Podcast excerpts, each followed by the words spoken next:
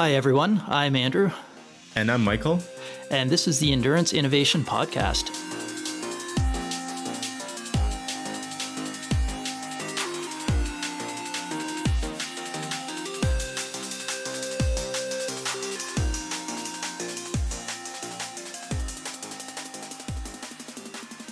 Hey everyone, and welcome back. Uh, we have our first second time guest of the of the show's very brief history. So I'm uh, I'm pleased to welcome back Alan Hovda, uh, who has recently come off uh, well, a whole bunch of racing that uh, we're gonna want him to speak to, uh, as, as, well as. Um, well, specifically a second place, a very, very close second place at uh, Norseman.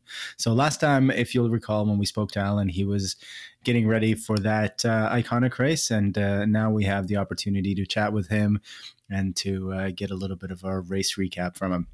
Alan, welcome back. Oh, uh, thank you. It's uh, it's it's a pleasure to to be back on the podcast. So I think last time we had spoken to you, we were asking specific questions around how do you prepare for like such an extreme event like Norseman, where you're dealing with really cold water, cold temperatures, a ton of climbing, um, just a very unusual race. So there's there's a whole bunch of things that are kind of out of the norm for what you do with if you're racing a standard 70.3 or Ironman race. Um, so first of all, I guess what what specific preparation steps do you have that are related to Norseman? Like uh, specifically, do you have uh, equipment that's different, um, and then maybe your hydration and nutrition strategy for this year, uh, and maybe looking at something like the total number of calories you consume over the race. Yeah, it's uh, it's uh, it's a lot of things. I I uh, I do different different in in Norseman compared to other races, and especially on the equipment side. Like I have like road cycling shoes, um, like winter road cycling shoes. Uh, I don't necessarily use them, but I have them in case because we we have had uh, uh, conditions with uh, down to zero degrees on the bike, uh, and one year we had uh, four degrees and rain oh. for for maybe two hours on, on the bike, and that really that really yeah put me in a bad place. because I, I, I, I didn't have uh, enough or uh, good enough clothing to, to handle those kind of conditions. So usually I have a lot of clothing uh, with me, and but the, the special things for this year's Norseman, it was like an all-time uh, high record temperature. So how did you change your game plan or your kit for this year compared to compared yeah, to last year? Yeah, so that that yeah, that made things quite uh, quite unusual in in that regard because uh, I have I have uh, a custom a tail a custom tailored um, tri suit from BioRacer, and I have two of them. I have the regular one, which is the blue because I prefer blue, but I also have a white one, which is for for the same I used in Ironman Texas for the hotter races. So I used the white uh, tri suit. Uh, and for the first time, I actually just rode in my tri suit the whole way. Nice. And do you find that the the color makes a makes a difference? I know Andrew and I had that. Uh, we did an episode on uh, on heat transfer, so there was a um, you know a theoretical difference of uh, of kit material. But what does it uh, what does it feel like actually in the field? Yeah, it's um, it, it, it is. Um, it is it is difficult to to say uh, because or it's, it's difficult to do the kind of A B testing, which uh, sure. I, I find this I find is the way you yeah you have to have to do it. But um, I had some um, I had some uh, like uh, custom made things for the white suit as well, which is I had uh, like a lighter mesh in the back, which mm-hmm. is like slightly less aerodynamic, but uh, more that more cooling. Uh, and I enjoyed it so much that I I, I got BioRacer to make the same uh, the same uh, mesh for for the blue version because it it it it, it is uh, it it feels like it's breathed better and it feels less pressure on the chest hmm. and like the phys- uh, psychological you can't like differentiate with the physical and psychological. So if if you if you have a white suit and you you believe it helps, then it's it does help a bit. I think. Oh, 100%. That's why that's why I was asking, you know, maybe to for you to take your scientist hat off and uh, and tell uh, and share with us how you felt um, if you felt that the white was helping you on race day on a, on a above average uh, temperatures. Yeah, yeah, because the temperature got got like really high like mm, I think maybe we had like 20 27 28 degrees.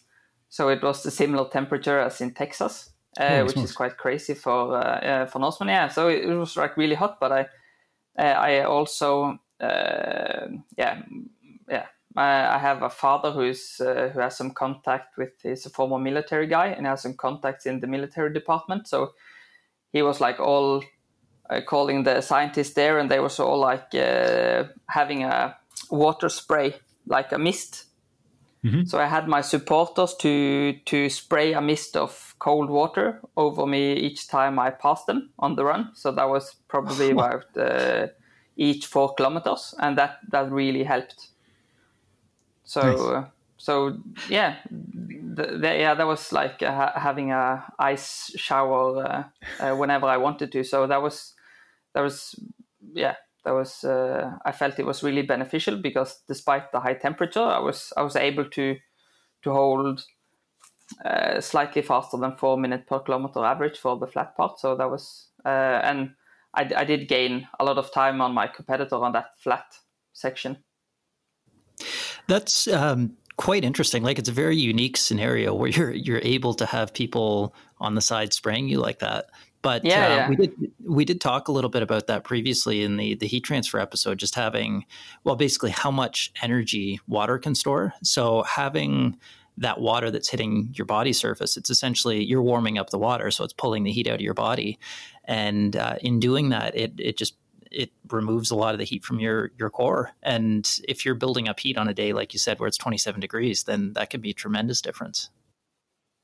Yeah, and the coolest, uh, or one of the things that was, that was, really cool as well, is that I did take part in uh, the Norseman Research Project, which it which is a quite extensive project where they check like the the heart health and they check uh, the blood values and they check uh, uh, lung function before and after, uh, but they also check temperature so I was uh, doing the whole race with a temperature pill. Oh, very cool. I would be very curious to see those results. Yeah, yeah. I, I, I um, uh, I'm, al- I'm also, uh, I'm also very uh, curious to see the result because I just, uh, I just had a quick look at the graph uh, of the temperature as, as, as, as, as it got downloaded. So I haven't reviewed it fully, but it was like, yeah, you could see how my temperature got down to or up to 39 degrees when I was cycling in the uphill and down to 37 in the downhills. And I oh. I had uh, roughly 39 degrees uh, steady on on the run with a slight increase uh, the last part. So that was really that was really cool to see at least. So it would be nice to to Well, 39 degrees, I think, when your core temperature hits that, that's clinically at the point of uh, hyperthermia or heat stroke now th- traditionally anyway but i know there was a paper from a while back and i think we'd posted this or we talked about posting it for the heat transfer episode but it was a thermal study that was done at the world championships in qatar in 2016 and i think there were 40 different cyclists that had these pills this probably the same type of pill you had and they were recording core temperature. And what they found is that trained athletes can push their bodies way past the normal limits. And there was i think there were maybe four or five cyclists who hit over 41 degrees core body temperature um, right at the end of the race. But that was basically it's just a race against time in those conditions because Qatar is quite hot. I think it was like a 37 degree day.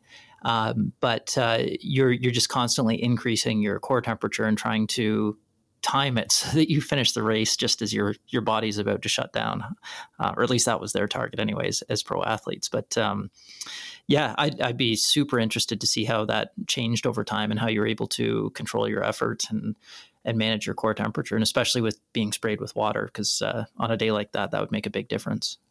I wonder too if it's analogous to the power duration curve. You know, you can tolerate a certain temperature for a certain amount of time. So in a in an Ironman situation, you know, where you're you're out there for many many hours compared to let's say like a, a time trial, which is I think where that uh, the Qatar experiment was, uh, which is uh, you know typically a sub one hour event. Um, you can obviously tolerate the the extremely high core temperature for a lot less time. So maybe you know 39 might be Alan's Alan's limit for you know the many hours he was out on the Norseman course. So almost like a critical temperature curve. A critical temperature curve, yeah, yeah, yeah. And what I read from the the Waterlogged, the the book from Tim Noakes, that the the people who got the highest temperature was the the people who did the shorter event like the 5k, because you aren't able to to to to push uh, so hard that you generate like that that amount of heat because you have to it's uh, you have to work really hard to reach uh, 41 uh, degrees yes, that would be a tough day. And your your yeah. mind is fighting you the whole time. Like your body is just telling you you're in danger, slow down, but you got to push through that. Yeah. Yeah. But I'd like to get back to uh, to Andrew's question, especially uh, oh, the one the, the question about what was different in your in your preparation and your execution of this race, especially since you have done uh, the Norseman race in much much colder conditions and uh, that would make for a pretty good case study of what does Alan do. We know what Alan does when it's really cold. You you told us you told us about that last time. Hmm. But uh, other than the the changes in the suit and then you know having your supporters spray you down, anything else that you changed uh, for this round? Uh, yeah, um, uh, in in addition to the the water spray, I also had uh, ice cubes available, so I, I had them in my hands. Huh. I had some. I had some in my suit as well. Uh, like you put some ice cubes in the uh, in the groin, but uh, uh the hands was the, definitely the most effective uh, effective place. Or uh, they they melted the fastest. So that was a really really nice thing as well. Um, but the the other thing is um, I've been more aware of the the salt intake Yes, I was going to ask about your hydration and your sodium intake specifically. Yeah, uh, yeah. So uh, because I read the like the, the mentioned book, the the Waterlogged by Tim Noakes, and he's all for drinking to t- thirst. Yes. So yeah, that was what I was doing, and and it, in Norseman I had great success with that race and uh, with that tactic, uh, but in the whole hotter races, uh, not too much. So um, and in in the book it says that you don't need salt as either. Uh, but then I started to I heard some podcast that said that uh, it's a huge variation in the salt content in the blood. In the sweat, maybe. The usually the blood's no, pretty, no, no, no. Yeah, sorry. yeah, the, the, the sweat. Yeah, because the blood's more or less static. I mean, not static, but it doesn't change that much. Yeah, no, I yeah, you have you're absolutely correct. I mean, uh, I meant the the sweat. So you can have uh, between like 200 and 2,000 milligrams of uh, sodium per uh, per liter of sweat, which is like 10 times difference, and you have you can uh, have up to six times different in sweat rate. So yeah, sounds like Mikael Eriksson's podcast, uh, that triathlon show. Maybe? Yeah, yeah, yeah, yes, yeah. So I, I actually I, I contacted um, Precision Hydration. is, yep, is, yeah, one of his sponsors. Yeah, yeah. yep. I was gonna want, I was gonna ask if that was them. yeah, yeah, that's that's them, and uh, I uh, so um, um, um, the the founder Andy Blow actually got uh, interested in me as a as a as an athlete because I was I was on the drink to thirst, uh, uh, yeah, uh, like tactic. Um, uh, so anyway, I, ch- I changed. Uh, uh, I had a good talk with him, and we discussed some different products because I am a heavy sweater, and I will actually fly to Stockholm next week to to get an advanced sweat test. Oh, cool. Yeah, uh, so yeah, uh, and meet up with him. So that's uh, great. So I I did uh, up my intake, my salt intake to a thousand milligrams uh, of sodium each hour. Yeah, that's that's definitely in the ballpark for for a lot of people. That sounds about right. It, yeah, uh, yeah. So I I actually I was going to take 1500 uh, but the package with the 1500 mixture didn't arrive in time. Yeah so i yeah i uh, i used uh, and, and, in addition i used uh, i used a solution with with some carbo- carbohydrates as well. Mm-hmm. Uh, so salt and carbohydrates in the in my uh, like air quote water bottle uh, because that was supposed to uh, maximize uh, uptake rate of, of the fluid. Right. Yeah. There's a again referring back to Michael's excellent podcast. He has uh, he has an interview with Andy um, Andy Blow of Precision Hydration where uh, they talk quite a bit about osmolality. I was actually I asked a question about it, and then he uh, he had a Q and A with Andy. I I heard that. Yeah, your name was mentioned there. Yeah, it was. Uh, it was a question that I've always been curious about, and Andy gave uh, a really detailed answer about it. So yeah, um, it's a it, it is a really interesting uh, subject of research, and there's no, you know, uh, I I don't know that there's the one right answer. I don't, you know, from from the evidence that I've seen, I don't really agree with the drink to thirst strategy. I don't think that it that it works in the you know in the kind of extreme situations that we put ourselves in when we're racing uh, at really at any level. Um, so I'm I'm more you know personally I'm more in the you know the precision hydration Andy Blow camp of of managing your um, your uh, your water and electrolyte intake to maximize absorption rather than letting your thirst uh, reflex dictate how much you drink. Yeah, yeah, yeah. I'm, I'm definitely, uh, I'm definitely more on board with, uh, with Andy now. Uh, but it, I, I, guess it was just, I, I was just like, uh, I didn't believe in the existing hydration guidelines uh, at at the time, and then I read uh, like Tim Noakes' book, and then I got like converted. But it, it was, I think the the correct answer is is is somewhere in the middle of having a plan and drinking to thirst. Yes. Like uh, so, uh, like you, you, the best thing is to drink to a plan, but to to have a good plan, you have to. It is so many factors that uh, that uh, comes into what that plan should look like. So you have to to to I, I don't know adjust it very carefully according to the uh, to the environment because when I when I did Norseman in, and we had zero degrees on the bike, I the drinking to thirst plan worked really really good. Mm. Uh, but uh, but but uh, but generally it it doesn't. so it, uh, now I I'm all with uh, with uh, with Andy Blow, and I also tried the pre hydration, like uh, drinking a half a liter of 1500 milligrams sodium mix uh, the evening before the race and one hour before the race or 45 minutes before the race. Yeah it definitely it definitely does help. It helps with water retention and then it, it you know it sort of you know reduces your reduces the risk of dehydration. And then obviously as you're retaining water you're carrying a little bit more mass but especially if you're doing long course racing by the time you get to the point where mass is really important specifically on the run, then by then you're dehydrated no matter what you do. So you're gonna be you're gonna be in a better place. Yeah, yeah, definitely. So uh, uh, that was uh, that was uh, a new thing, and it uh, and I, and I really really felt great, especially the the day before because like you used to sipping uh, like water all day.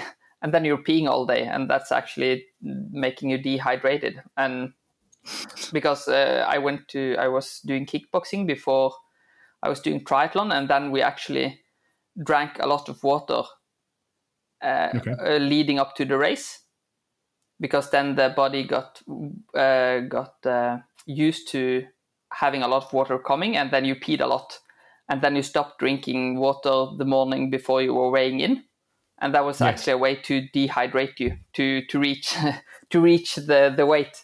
So oh okay, yeah. crazy. To make weight, yeah. so you would drink more to trick your kidneys into thinking you're like you have too much plasma volume and then cause you to pee, huh?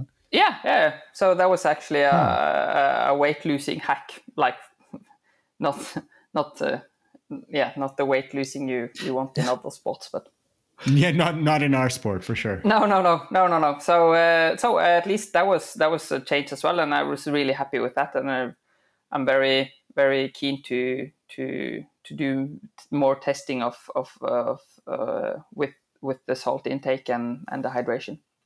Cool. So you mentioned you mixed the the salt with uh, the carbohydrates in your drink. Did you rely on liquid calories most of the time, or did you eat solids during the race, or what's your preference there? Uh, yeah, my preference is uh,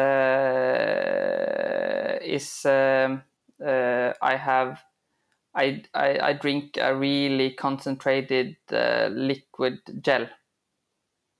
So it's about hundred calories each uh, each hundred milliliters. Oh, yeah. so that would be like syrup almost. Yeah, that's syrup. yeah, the, yeah, but it it is. So it's like I, I, I drink um, roughly 300 and between maybe 330 and 350 calories each hour on on the bike, uh, and that that is the the carbohydrates from from the the air quote water and and mostly from the syrup uh, gel, um, which is which is quite easy to to actually do because I have all my nutrition, uh, like gel nutrition in one water bottle, and I have marks for each half deciliter, so I just can can count up how much I've been eating. So I can actually know during the race how much I've been eating at what what times. Perfect. Yeah, it's funny how in long course racing, finding like, or I would even say like engineering your nutrition and hydration strategy is such a big deal. It's not, you know, because of individual variation in terms of how much, you know, how many grams of carbohydrate you can absorb and then, you know, individual bike setups and and tastes and things like flavor fatigue and things like, you know, hunger signals from lack of solid food, how the, it's such a multivariate problem which has um, you know an infinite number of solutions. But uh, you know working with some of my um, some of my long course athletes this is something that we spend a ton of time doing. And um, one of my guys who's going to kona this year is uh, has the exact same solution essentially as you do. He's got a a concentrated bottle. Um, he uses maple syrup uh, diluted with a little bit of water, but it's yeah. the, the, exact, you know, the, the, exact same solution. And then he gets his uh, he gets his electrolytes and water uh, for hydration purposes um, separately from that from that mix. That's such a Canadian thing to do. Maple syrup for maple. So so this was a, this was a, uh, something I learned f- about from uh, Stacy Sims. Um, she was talking about uh, she was talking about um, the kind of the uh, some of the optimal fuel sources. And it turns out that um, maple syrup is a really nice combination of um, of uh, glucose and, fruct- and, fructose. Like it's essentially sucrose, like table sugar, um, and it's time released. So all those people who have, say, like FODMAP insensitivities, specifically to fructose, uh, who get you know bloating from fructose heavy sport drinks or gels. Um, the the mix in maple syrup, and the, this is from Stacy, uh, is is right that it's that the breakdown of the of that sucrose molecule is time delayed. So you never get a big hit of fructose which would typically cause gi distress in some athletes um, so that you get uh, you get a really nice release of energy. And it's you know also an all natural product obviously. And it's also so much cheaper than gels. So if you're somebody that i coach we've we've had the maple syrup conversation i'm sure more than once yeah, but uh, yeah, they, it, it, it it sounds like a good idea. But as you mentioned, the the like the flavor fatigue, I and and the like uh, the hunger feeling of uh, not drinking solid foods, I uh, I also do two energy bars on the bike. Ah, okay, yeah. That, yeah. yeah. so I but but it's uh, I think they're power bar energized, so they're they're quite quite like there no as, as little fiber and and other things than carbohydrate as possible. Right. Yeah. As much carbs and as little fat as possible, as little fiber. Yeah, yeah, yeah. Because you, you, yeah, you got, you, you got some. Most energy bars are, are, are much higher on, like, yeah, or a bit higher on fiber and fat. Mm-hmm. Yeah, I'm 100% with you on that. You don't need exogenous fat when you're when you're racing. You've got enough stored in your body even if you're the leanest person ever. Yeah, yeah. No, so I I I I don't I don't uh, like to to to do them or to eat those bars in training. Then I eat like better tasting, more more uh, not so sweet energy bars. But uh, for racing, it's uh, it's my go-to product. Mm. Or no, uh, uh, I had some difference in um, nutrition strategy on the run as well, which was quite interesting. But I can I don't know if you had some questions about the nutrition on the bike. Well, one thing I was going to mention on the bike is from my own personal experience uh, when I did the um, Mont Tremblant full race. Immediately on entering the race course, I hit a, I think it was an expansion joint in a bridge, and it just bounced my water bottle off that I had a concentrated, like super bottle of hydration and nutrition there. So yeah. the problem is when you put all your eggs in one basket, if something goes wrong like that, then you're now at the mercy of what's on course. Um, so, in terms of engineering a solution, you've got to take those contingencies into into account sometimes, and it is a little bit risky sometimes if something does happen. Well, the best engineering solution is a robust engineering solution, right, Andrew? Yes, that's right. Yeah, and but I, I have done the same as uh, myself. Like I lost my hydri- uh, nutrition bottle in Challenge Almere, but then I did the only sound thing. I I I turned back and picked it up. Um, but I've uh, yeah because I've I read it a lot and I read it like Frederik uh, Van Lierde did the same and he like his race was ruined because he lost his lost his energy bottle. So uh, that uh, you have to really test it out and now I have a Torhans uh, VR bottle on my frame. Uh, and I've I lost one of those in a race once. Oh, you have? Yeah, it yeah. bounced out on me. It bounced out on me once. It's they, are a little bouncy when they're close to empty, so that it didn't hurt me in that respect because it was already mostly empty. But uh, yeah, I mean they all yeah, have to but, be tested. Yeah, but I have the syrup uh, in my uh, in my bottle, so uh, when it uh, spills over, it sticks. yeah. right. You have a natural adhesive then. Yeah, yeah, yeah, yeah. So uh, I was I was actually taking it off my bike today, and I was I had to to to to spray it down with warm water to get it to loose. Actually, I wasn't able to get the water out of the cage, or the bottle out of the cage. Yeah. Nice. And then with the warm conditions this year, I guess the other question would be uh, how many calories did you find yourself consuming compared to when it's cold? No, that, that was the same. Yeah, that makes that makes a lot of sense. Yeah. Yeah. Yeah. No, no, but I, I yeah, I, I guess uh, it it might be more difficult to to take in calories when you're uh, hotter, but I, uh, uh, it was the same.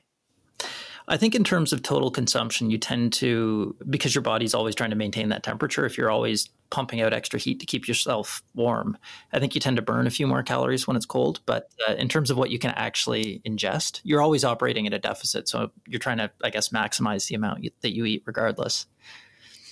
Yeah, yeah, I, uh, I, I, I found that eating a bit uh, less than you can is better than eating uh, a bit more than you can handle uh, because yeah, yeah, nobody likes to vomit or have diarrhea during a race, but uh, I've I've I've tried to eat as much as I can tolerate uh, actually, and I found that to be about 350 uh, on the bike and maybe 250 270 on the run.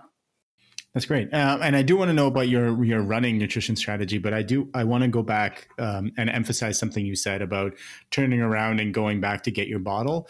And it seems, you know, on the face of it, as as something that oh, you know, you're going to lose you know a minute maybe two minutes of your race in doing that. And it feels like you know you it feels like admitting defeat or failure.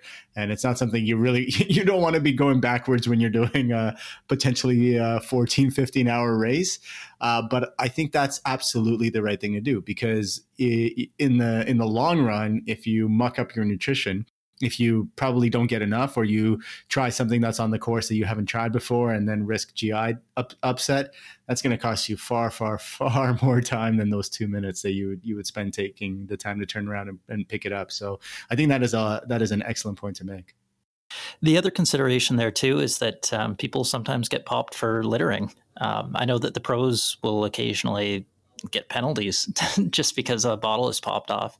Uh, but yeah, in, in my specific circumstance, I didn't even know it was gone until I went to reach for it, which was the problem. Um, so I think had I noticed, I would have turned around. But uh, yeah, just sometimes it ha- you know things happen.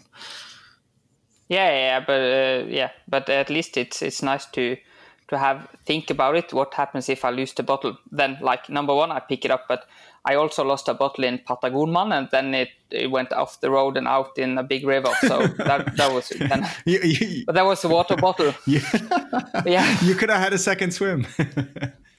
yeah, yeah, yeah. That could.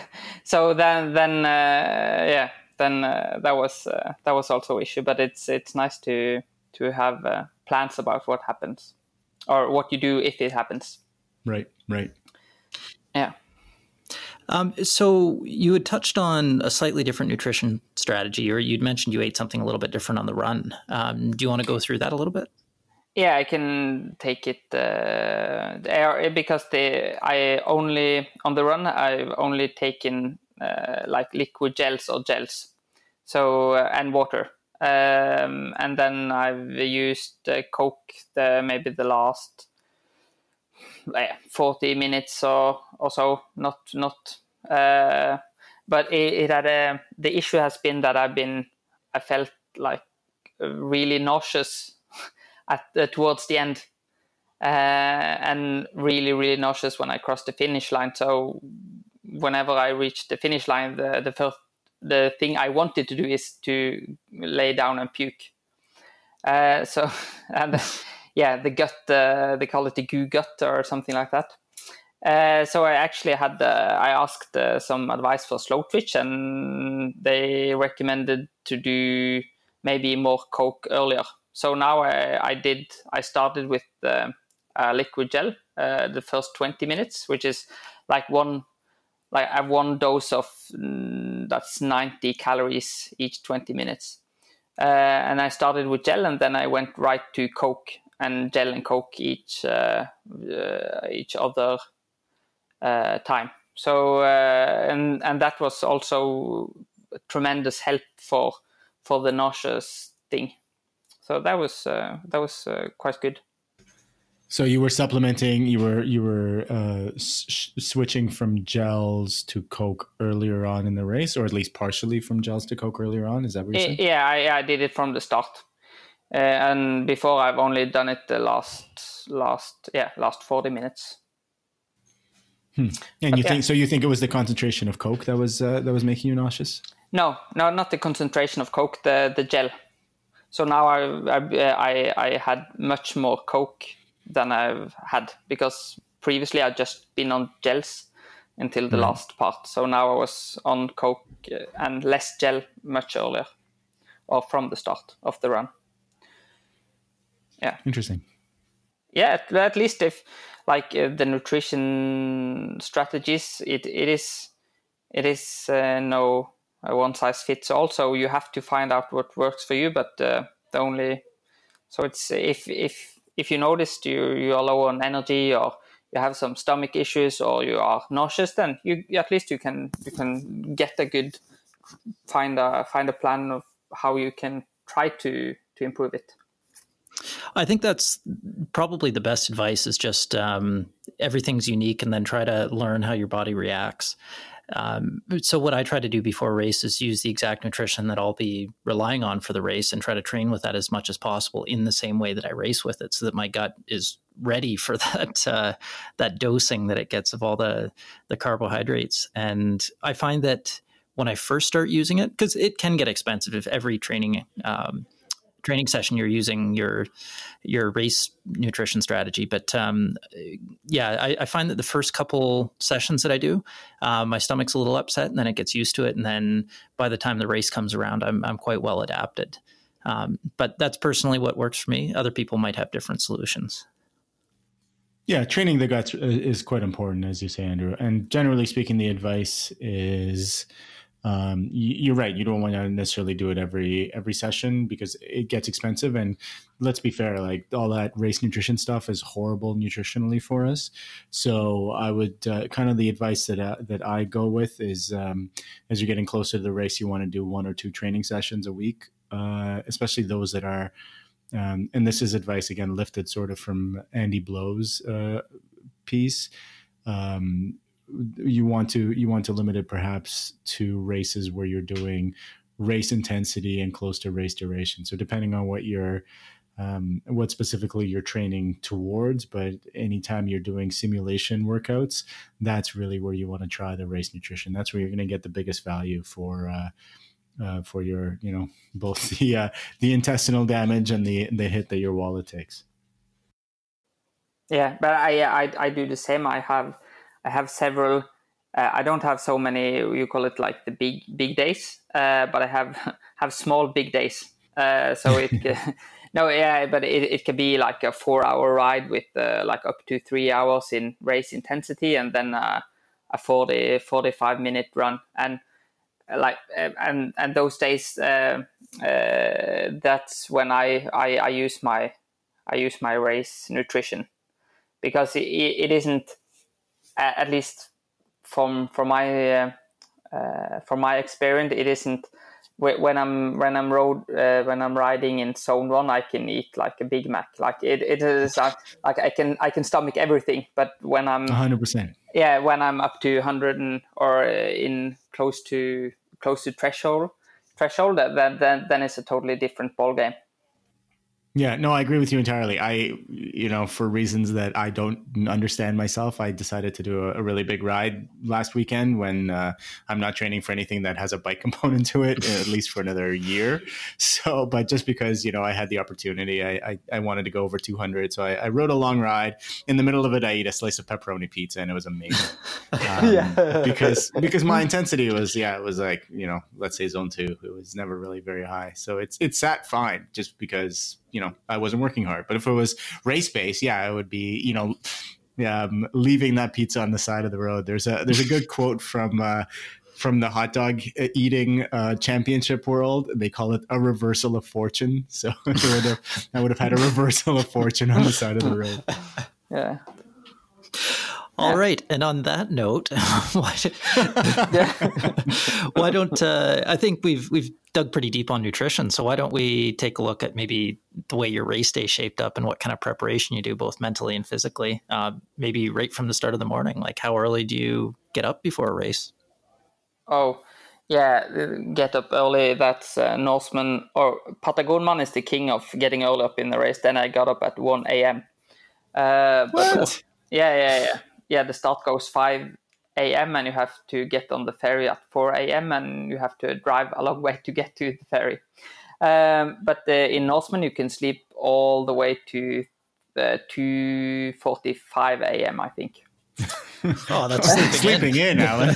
yeah, yeah, yeah. Uh, so uh, yeah, I, yeah. Sometimes I uh, yeah, I, I the sleeping isn't isn't the best. Some people can change their rhythm to to get go go go to sleep at uh, 8 p.m. But uh, I'm I'm un, I'm unable to do that. So uh, a bit uh, short on sleep, but that's quite normal. Um, and I think I don't know. I have like a pre-race like uh, music list, uh, which I put on when I go on the ferry out to uh, out to the fjord. You have to go to the ferry in Norseman as well at four o'clock, and the start goes at I think five minutes to five this year, as it was a, a world championship. Okay. Uh, but anyways, so uh, it isn't. I just try to uh, to focus on the tasks at head ahead. So uh, when you jump in the water, it's usually super cold, but now it was 18 degrees, so it was first time I never felt cold during the start of the swim. Uh, and when I swim, I try to focus on relaxing my breath and uh, relaxing the muscles between my shoulders. Yeah, so it is uh, it is quite like simple right. small tasks. And leading up to the start of the race, um, like I know for myself, I get quite nervous, even though I know I've done it a hundred times and I know it'll be fine. But it's always the nerves that are are there, and I think a lot of people feel that way. So I've heard many people say they can't even eat before a race because they're worried about throwing up. Um, but do you have any issues with nerves, and if so, how do you deal with it?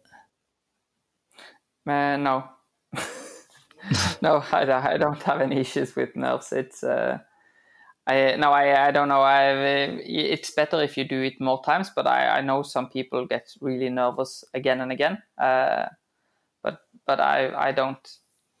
So uh, I don't. In in my work as a process technician, I work in uh, like an emergency management team as well, and so we do a lot of training around stressful situations. So we have some techniques to cope with that as well. And I think the the most the most basic thing is just to deep uh, breathe deeply. yeah, and there's yeah. some there's some research out there that uh, you don't want to be too relaxed, right? That that you that a little bit of that, you know, that stress response is very beneficial to racing, um, and it's possible to train that response out of your body completely. And you don't want that. You don't want to be overly relaxed at the start of a race. You don't want to be, you know, completely, you know, if you're if you're talking about if you think of a sort of arousal as a spectrum, you don't want to be hyper aroused. You don't want to be so stressed out that you're having a panic attack, but you don't you also don't want to be hyper aroused where you just don't care and your body is not prepared to do work. Remember i mean stress is a stress is a response to a situation where you have to react quickly and uh, and you know use fuel and and do all the things that you really need to do when you're racing. So you don't want to really uh, depress that um, uh, that physiological phenomenon too much.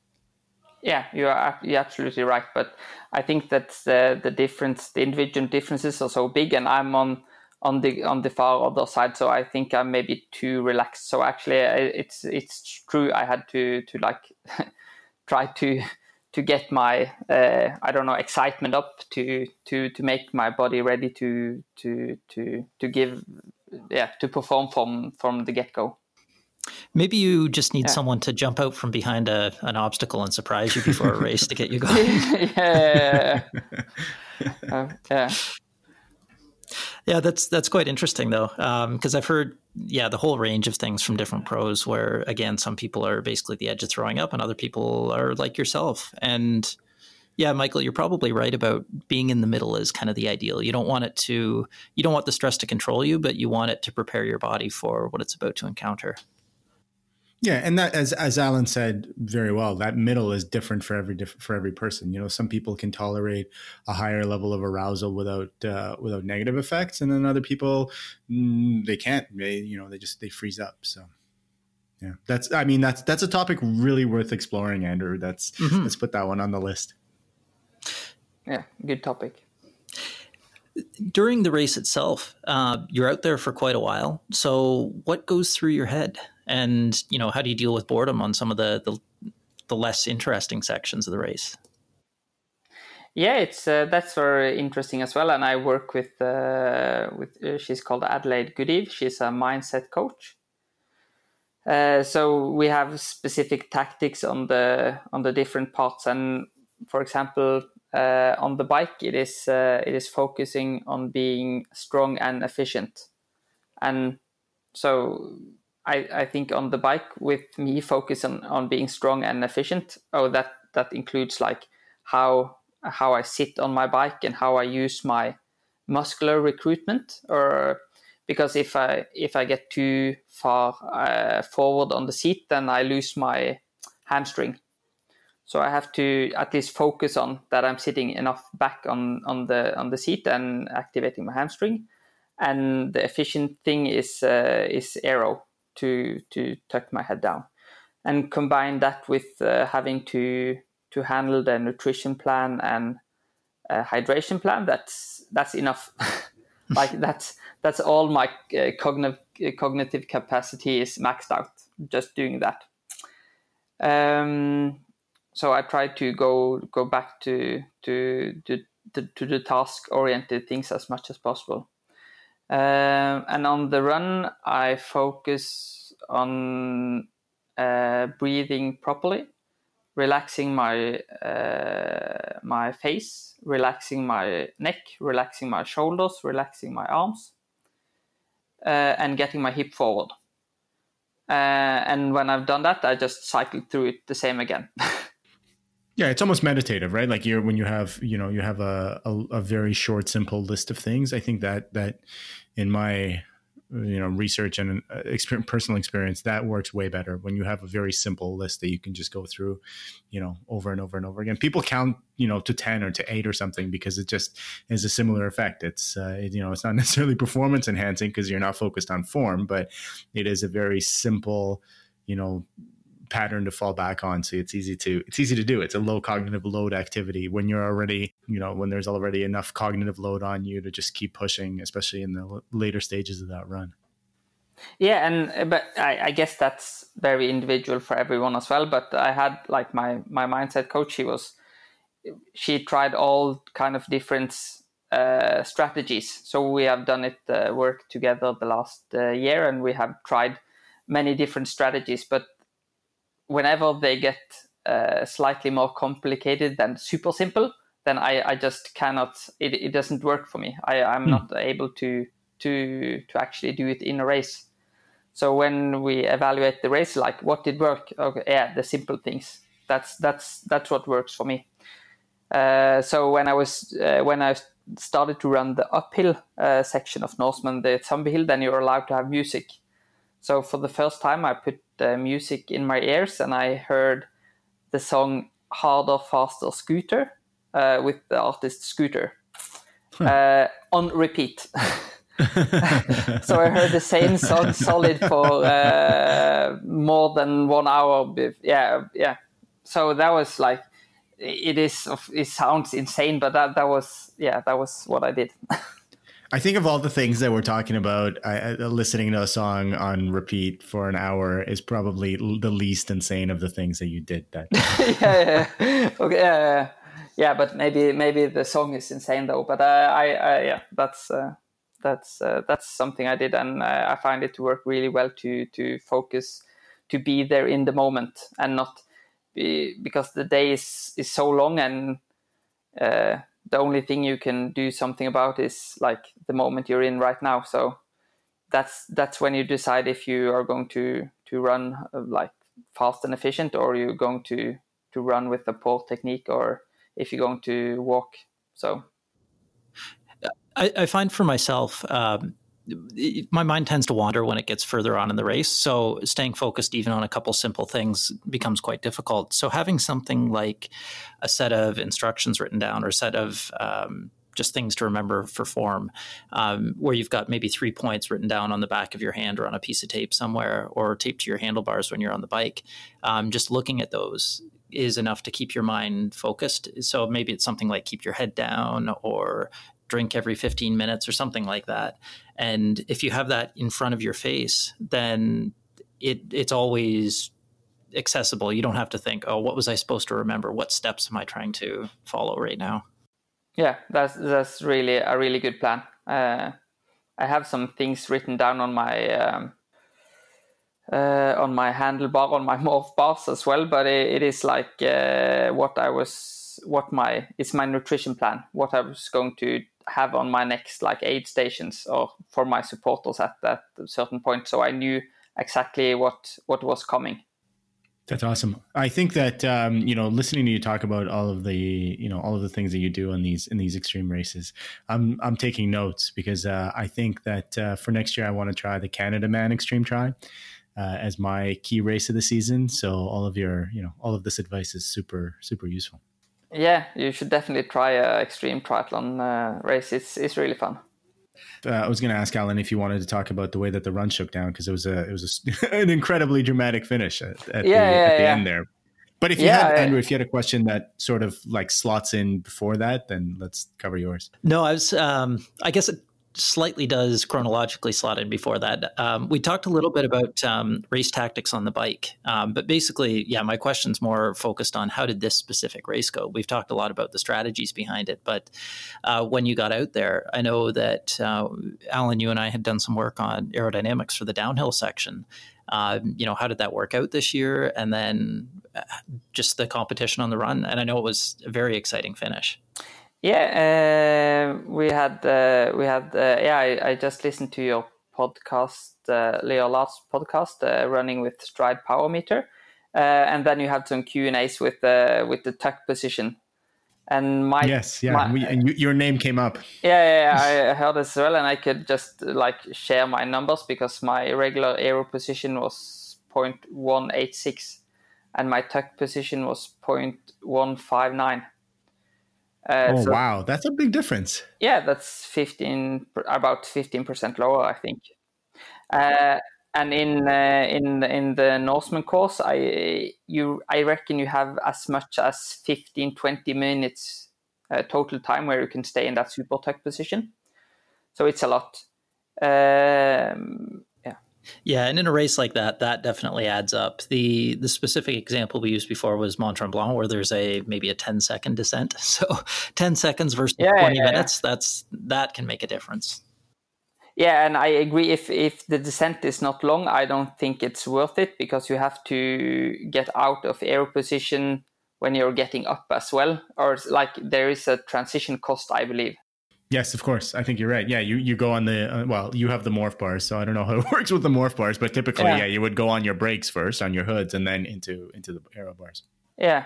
So at at least it's uh, uh, yeah. I th- I, th- I think it comes with the cost, so it has to be quite long and uh, long and non-technical, uh, obviously. But uh, you have quite a few of those in Norseman, and you have uh, I first learned it in half Ironman Marbella, uh, where I got passed by other professional athletes in in that super tuck position. So that's when I found out it was much faster. But then again, maybe they gained like uh, 10 seconds on me in uh, one and a half kilometer downhill. So it, it isn't it isn't much. Hmm.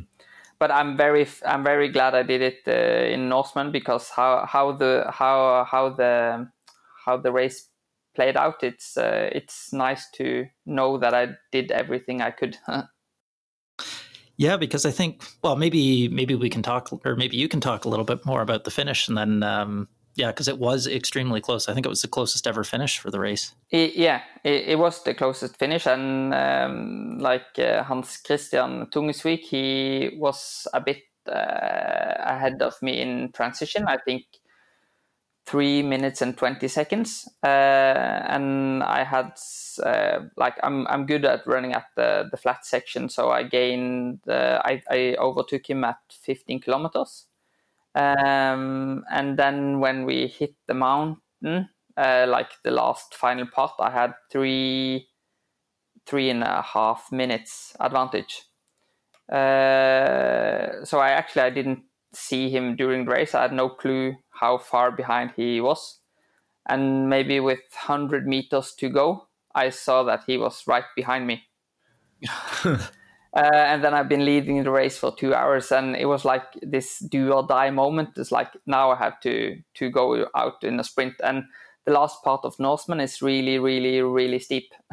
so you got these big stairs, uh, like yeah, made with uh, yeah uh, stone stairs. Uh, and then I just gave it uh, like my final effort, and then it lasted for five seconds, and then it was totally. Uh, then I was unable to walk. oh no!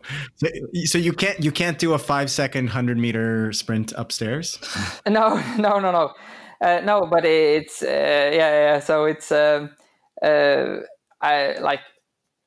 Um, yeah, I have been training specifically stair running. Uh, like I live in a uh, apartment with 15 floors, so I have been doing some sessions running up the stairs, taking the elevator down, running up the stairs. Uh, but it it wasn't enough. Uh, uh, so it was my, my quadriceps would just just said this is enough. We can't do it anymore. So uh, it, it wasn't it wasn't able to, yeah. Like when I yeah I basically I uh, I it was some part after the sprint that I actually I, I wasn't able to walk forward. Uh, yeah, I guess so, that's the way you want to finish a race like that. I mean, not coming in second, but you know, knowing that that you know there's there's no there's no forward momentum left or no forward power left. Yeah, yeah, and and people, uh, at least many people, thought I would be very disappointed, but uh, for me it was super exciting, um, and I obviously I wanted to win, but it, it, the most important thing is not to win. Like I've done Norseman, it was the eighth time I've done Norseman. I won it three times, and last year I won with uh, with uh, uh, I think I had a 10 minute margin with uh, with with quite a bad performance in the last one hour of the race. Now I I did the one hour or the last uh, the last uh, climb 10 minutes faster than last year. Oh wow! Okay. Yeah, so it, it was much better. So it, it was just, but it, it was it was a very it was it was the best performance I've done in Norseman ever so it was a really really good good race, and uh, that it didn't it, that it wasn't enough to to to win. That was uh, I guess probably the first year it, w- it wouldn't have uh, gotten the victory, but uh, that's I can't do anything about. Uh, uh, the other competitor, so it was it was cool that it was such an exciting race, and it really brought out the best in me. And like when I when I finished the when I finished the race uh, or finished the race 100 meter before I the finish line. It, it was nothing left, and that that's uh, at least a feeling I've been searching for for for for a long time to to to get to the limit that you know that you're given absolutely everything. So that was uh, quite cool. it's really great to hear somebody at your level say that because you know at my level andrew's level giving it your all is the prize. It's it's you know we're not you know we can qualify some of us some of us could qualify for kona potentially or or for you know itu worlds or something. And there's there's obviously satisfaction in doing that. But but you know nine times out of ten you're racing for purely personal satisfaction. And what you said there about knowing that you you did this race and you executed it well and you had nothing left to give i think at least on on my level of of racing, that's the um, that's the pinnacle of performance. That's like that's the best feeling that that you can have. Um, you guys race for money, and you know there's sponsorships and things at stake. There isn't for us, so that that's um, a sentiment that I can really appreciate. Yeah, no, but it's uh, like when you say race for money, if you win Norseman, you win a black T-shirt, like all the 100, uh, 160 guys. yeah, yeah, but of course some. Uh, but it is if, no, but it's uh, for me that is that is all it's all it's about. Then that I'm I don't know lucky enough and and uh, have the possibility to actually win something. That's uh, a bonus, you might say, but it is it is the process and uh, like last year I won, but I was disappointed. I wasn't happy with my execution, and I was genuinely disappointed. So, uh, but now I am, I did much better, and and I was super happy with that. And just that uh, uh some guy beat me. That's uh, like, the, yeah, that's it's it's out of my control. That's super cool. Yeah, I, I love hearing that attitude. It's it's so refreshing because so many people are just focused on winning. Yeah, yeah, yeah. I, I know it's and it's horrible. And I got my like my father. I want to don't want to hang him out too much, but he was the most disappointed of everyone. uh, but he was he was looking the tragedy unfold in the in the mountain there, and uh, uh, so he's all about the winning. Uh, but that means he usually what happens to people who are all about the winning is that they don't even try. Yeah, that's true. When you when you think you're not going to win, yeah, yeah, yeah, that can shut down, yeah, shut yeah. you down right away. Yeah, so you have those natural winners who win a lot, uh, but then you have the 99.9 degrees who are like uh, ha- having the same attitude but not winning, so they just don't try. Hmm. Yeah, so it's uh, I started triathlon, and I think uh, it went five years before I started until I won anything. So if if you're all about winning, then it's uh, then you either have to start very young and talented and and winning from an early stage, and or else you just quit. Well, I think you deserve a big congratulations on your performance. Uh, it was um, very exciting to see the results of the race. I tried to tune in on the live coverage, but it wasn't didn't seem to be working for me. But uh, no, it was it was fantastic to see how close it was, and and to hear you say that you were very satisfied with it is is refreshing. Yeah, and uh, I um, yeah the the live race uh, they said it wasn't as good this year, but it was much better last year. So I hope they will improve it. But uh, cool that you followed, and I will thank you a lot for the help you uh, you provided me with uh, before the race with the optimization of my hydration, where I put my water bottle and stuff like that, and my front hydration. Uh, so that's like that's that's nice to know that you did everything when you you know basically. Uh, if if I had 30 more seconds to go, I I think I would have made it to the top first. So that was I I missed I like where where can you where can you get the 30 seconds? That's of course a lot of places, but we really did a good job in advance to to actually make the every second precious. So I was, I was really happy with that process. Yeah, and thank you for for for that work. yeah, well, I was very glad to help out. It was a fun process to try and optimize everything. Um, and then, yeah, just for some background for everyone else listening, um, Alan and I had worked on his downhill position, trying to find out where the bottle should be placed and, and how to the most efficient place to put his head and, and things like that. So the morph bars actually offered some pretty unique opportunities for descending, just because the bars, the extensions, traditional extensions aren't necessarily in the way, and he could get his head quite a bit lower, um, just to get that extra descending speed. That's great. Um, yeah, before we before we shut it down, um, Alan, what's next for you? What's on your what's on your calendar? What what do you got? Uh, yeah, uh, two weeks after Norseman, I did the Lofoten Extreme Triathlon. Uh, uh, oh, yeah. Okay. How'd that go? That, that one, that one's really great. I, I started race uh, uh sleep deprived, uh, not recovered, and underprepared. Uh, but I, but had actually I had a really good race. so I, I I I I reduced the course record with 40 minutes, and I won one wow. one hour and 10 minutes ahead of the second guy. But it was! Uh, okay. Yeah, it was uh, it was quite nice, right? But um, it was um, and and became Norwegian long distance champion.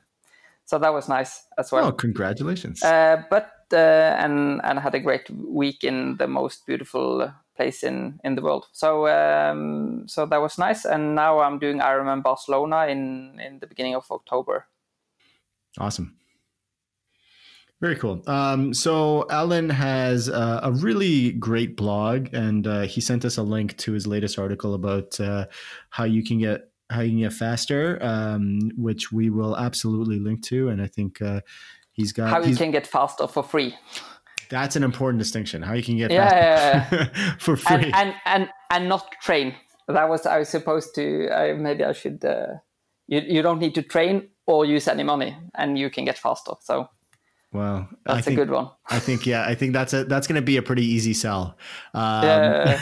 so we'll we'll throw a link in our show notes to that article because um, I think it is excellent. Uh, I, I, skimmed through it a little briefly before um, before we jumped on this call. Um, so definitely worth a read, uh, and I will direct our listeners there. Um, anything else you want to mention, Alan? Uh, no. Good, so, easy. Thanks for the talk. Uh, that was uh, it was uh, it was again a really nice uh, talk. It's uh, it's uh, truly fun to to speak to you guys. Well, thank you for saying that. Yeah, and I can say honestly that every time we talk to you, I learn quite a bit. So I'm keen to keep talking to you, and then I'll keep learning. Yeah, I learn as well. So it's it's and I I'm a regular listen to, listener to your podcast. So it's it's it's a lot of a lot of good information. That's great. Well, we're uh, we're happy to hear that. Um, Andrew, you're you're jetting off to Europe soon. Yes, I'm going to be in uh, Germany for Eurobike, and 4iiii has a big announcement there for um, a new product that we're launching. So we will talk a little bit more about that maybe the next episode, and then I'm going to do some on the ground, on scene reporting for different uh, innovation and technology I see uh, at some of the other booths with the uh, the whole Eurobike experience. That's gonna be great. I uh, so uh, I'm I'm certainly looking forward to that, and I hope you guys all are too. Um, with Andrew is going to be our our on-site reporter for endurance innovation at Eurobike. Yes. So with that, uh, I'm going to say thank you very much for uh, for listening, everyone. Uh, as always, please continue to ask questions and uh, and give us uh, give us feedback on the podcast. We uh, reply to all of them, or we try to try to get them um, try to get them addressed in one way or another. And for me here at X3, thank you very much for listening. Yes, thank you, everyone. And thanks again to Alan for coming on and being our first ever double guest. It's an honor.